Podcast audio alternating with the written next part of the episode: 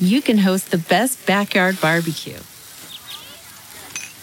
When you find a professional on Angie to make your backyard the best around. Connect with skilled professionals to get all your home projects done well. Inside to outside, repairs to renovations. Get started on the Angie app or visit Angie.com today. You can do this when you Angie that. Greener pastures. Chinese firms look for new growth in going overseas trend. Published in Week in China. Read for you by Kaiser Kuo. After launching the open door policies and economic reforms of the late 1970s, Chinese policymakers made inward foreign investment the first priority for their economy. With China's accession to the World Trade Organization in 2001, going out then started to become more of an objective as Beijing encouraged Chinese firms to make more investments themselves in buying natural resources or technological know how from foreign markets. The Going Out campaign grew in intensity reaching a frenetic peak in 2016 with a flurry of acquisitions of overseas assets. Wanda, one of the most buccaneering buyers, even boasted that it was helping to export Chinese culture to every corner of the world. But the surge in investment worried the Chinese government because the M&A often lacked focus and much of it was backed by borrowing from state lenders. The fear was that too much capital was being risked on international deals and even that the going out banner was being used as camouflage for moving money offshore and circumventing China's capital controls. Now, after a lull in activity, lengthened in some sectors by the disruptions of the pandemic, interest in international markets has started to get more focus again.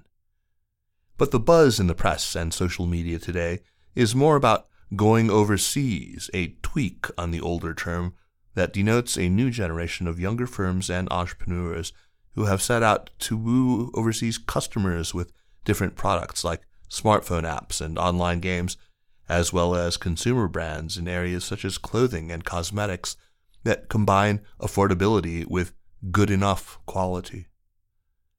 Defying regulatory hurdles and the enduring impact of COVID 19, What's driving the going overseas trend, and where is it strongest? Who were the trailblazers in the early going out trend? For decades, the going out initiative was mostly associated with M&A and investment.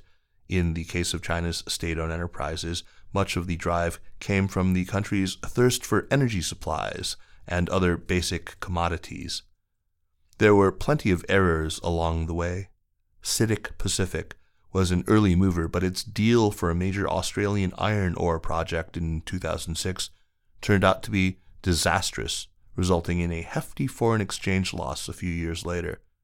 Eventually, a bailout from state owned parent company CITIC Group was needed. CNOOC's $18 billion bid for American oil producer Unocal a year earlier, and Chinalco's proposed $20 billion investment in Rio Tinto a few years later, ran into different difficulties when they were blocked by political resistance in the host markets. Experiences like these saw critics at home mocking the SOEs as blundering and unsophisticated. But bidders weren't discouraged from targeting other foreign assets. Manufacturers hunted for foreign know how or technology that could improve their operations but other acquirers began to purchase brands with pre existing reputations to support the sales push into international markets.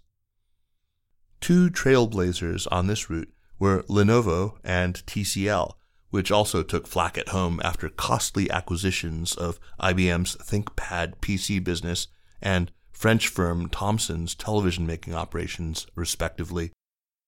These assets were only for sale because of their faltering value in sunset sectors, naysayers argued.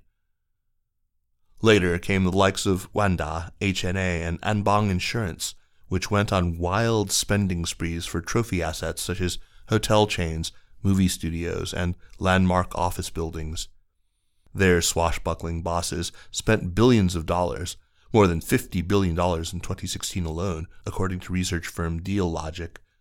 However, many of the investments have suffered sharp reversals, with their acquirers struggling to stay solvent. How is the focus different today? The brief history suggests that going out could be a risky strategy for Chinese firms and their bosses. But in essence, the trend was motivated by a hunt for things that they and their country needed. Typically, it was a drive to invest in overseas assets and supply chains rather than make sales to businesses or consumers. The new generation of entrepreneurs behind the going overseas trend is still investing in overseas assets, but more of their focus is on making sales as well. Indeed, their objective is almost the opposite to the going out generation convince consumers in global markets to buy a range of new goods from China. Why is it happening now?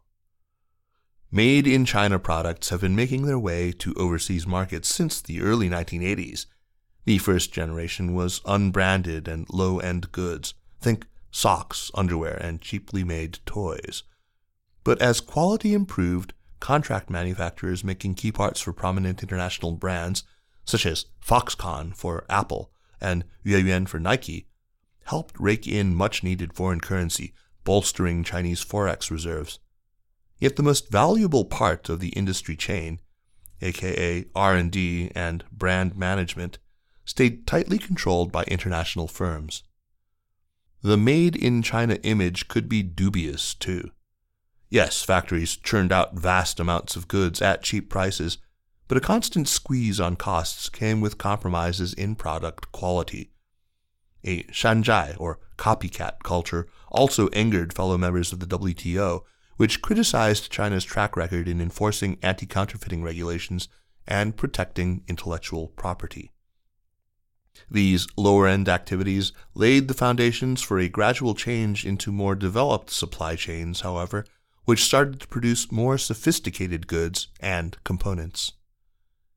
Domestic R&D skills improved as well. Countries like India and Vietnam are now going through a similar phase in their economic evolution. That trend has been epitomized by the transformation of Shenzhen from a shanzhai marketplace to a bona fide tech hub, now home to global leaders including Huawei and DJI. The fact that Chinese firms are exporting more advanced products, such as telecommunications equipment and drones, Jiemian suggests, is evidence that the manufacturers have already moved up the industrial value chain. Naturally, some oddities remain, especially in commercial clusters around the country that specialize in a particular product. 90% of the coffins sold in Japan are made in China's Cao County, the news portal noted. But many of the best selling products from China are coming from sectors that didn't really exist a decade ago, such as smartphone apps and mobile games. TikTok, a huge hit with consumers in Western countries, is locking horns in the United States with Meta, formerly Facebook, to emerge as the most popular social media app for young people, for instance. Other smaller but fast growing e commerce firms are emerging as challengers to other American giants as well. What are the challenges for some of the companies going overseas? Chinese firms trying to reach consumers in international markets aren't always being welcomed, of course. India, an important market for companies looking for growth, banned the sale of more than 200 Chinese apps in 2020. Reportedly, the Indian government is considering an extension of these restrictions to other made in China products, including smartphones, on national security grounds. In the US, internet platforms including TikTok and WeChat have also been threatened with potential sanctions by Washington for similar reasons. Chinese companies selling through e commerce platforms like Amazon have been less contentious in political terms, but the American giant also launched an unprecedented campaign last year against fake reviews, or the dark art known as brushing in China's e commerce sector. Thousands of stores owned by Chinese firms on Amazon's retail platform were closed. Then there is COVID Since the coronavirus was first reported in Wuhan in November 2019, it has made international travel in and out of China nearly impossible for lengthy periods. This is still the case for the so called Chuhairen, literally, people who go overseas, or the legion of salespeople and business executives tasked with generating international opportunities, because the government has been enforcing strict quarantine controls. As a result, many of the Chuhairen haven't been able to return to their home base, working instead from hotel rooms in places such as Cambodia or Dubai for the past two or three years, according to a documentary series on Phoenix TV last year. Where are going overseas sales getting most momentum? It's not just personal travel that has been disrupted by COVID. Goods flows have been fractured too by the pandemic, with supply chain sclerosis in China's container ports forcing up freight prices to unprecedented levels. Sales of apps and online games are less affected by this kind of disruption, of course, and here Chinese companies have made major strides. TikTok has held the crown of the world's most downloaded app for a while, but the annual Top 52 Publisher, a list released in April by American analytics company Data.ai, found that 17 of the world's most popular apps were developed by Chinese firms. Made in China apps also lead the online gaming sector, where Chinese firms accounted for 23% of global sales in the first half of 2021. Companies like Tencent have been setting the pace in the gaming sector for a while, but other internet platforms and gaming firms are putting more focus on their overseas sales as well, especially after a long period of closer scrutiny by regulators in the domestic market has chilled their operations at home. Alibaba and Tencent have made big pushes, for example, into Southeast Asia, for instance, particularly in cloud services and data management. Where else is the impetus coming from? Although cross border trade has been constrained by COVID, Chinese e commerce platforms have survived the worst of the downturn. In fact, the sector tapped into demand from locked down consumers everywhere in the world last year, serving as a key driver of Chinese export growth. According to the country's customs service, merchants in China exported more than 1.1 trillion RMB worth of goods through e commerce channels in 2020, a 40% rise from the year earlier. The sector continued to report 28% growth on the year during the first half of 2021 apparel retailer Shein is probably the best example of the new era. Such is the success of the fast fashion firm that it was valued at more than $100 billion in its latest fundraising round. That's mostly driven by business in international markets. It doesn't prioritize sales to consumers in China. Of course, until recently, China hadn't produced many consumer brands with genuinely global appeal. Many firms lacked marketing know how or balked at the investment required to build brands of global scale. Today, new brands are emerging at a rapid pace. Shein was largely unknown just five years ago, and other up and coming brands want to make the same progress, including Newborn Town, MiHoYo, and Anker. If you have not heard these names, you probably will soon, 36kr.com reckons. Or take Florasis.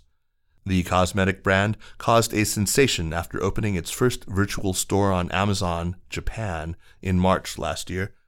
According to Jing Daily, many Korean and Japanese cosmetics firms have been losing market shares to similar brands from China.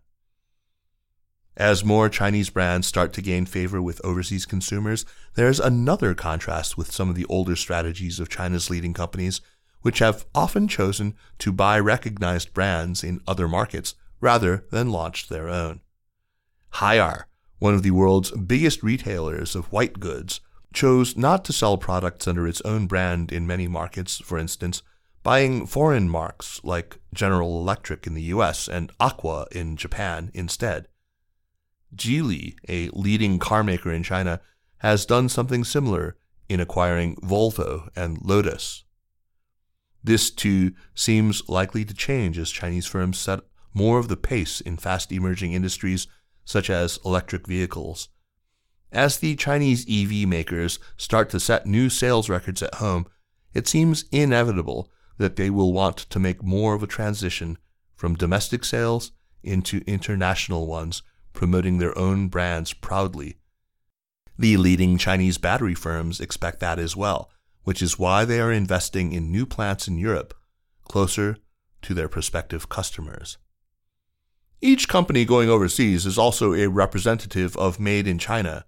Ma Guangyuan, an economist and influencer on social media, claimed on his WeChat account this month. In the international market, nothing is more important than brands.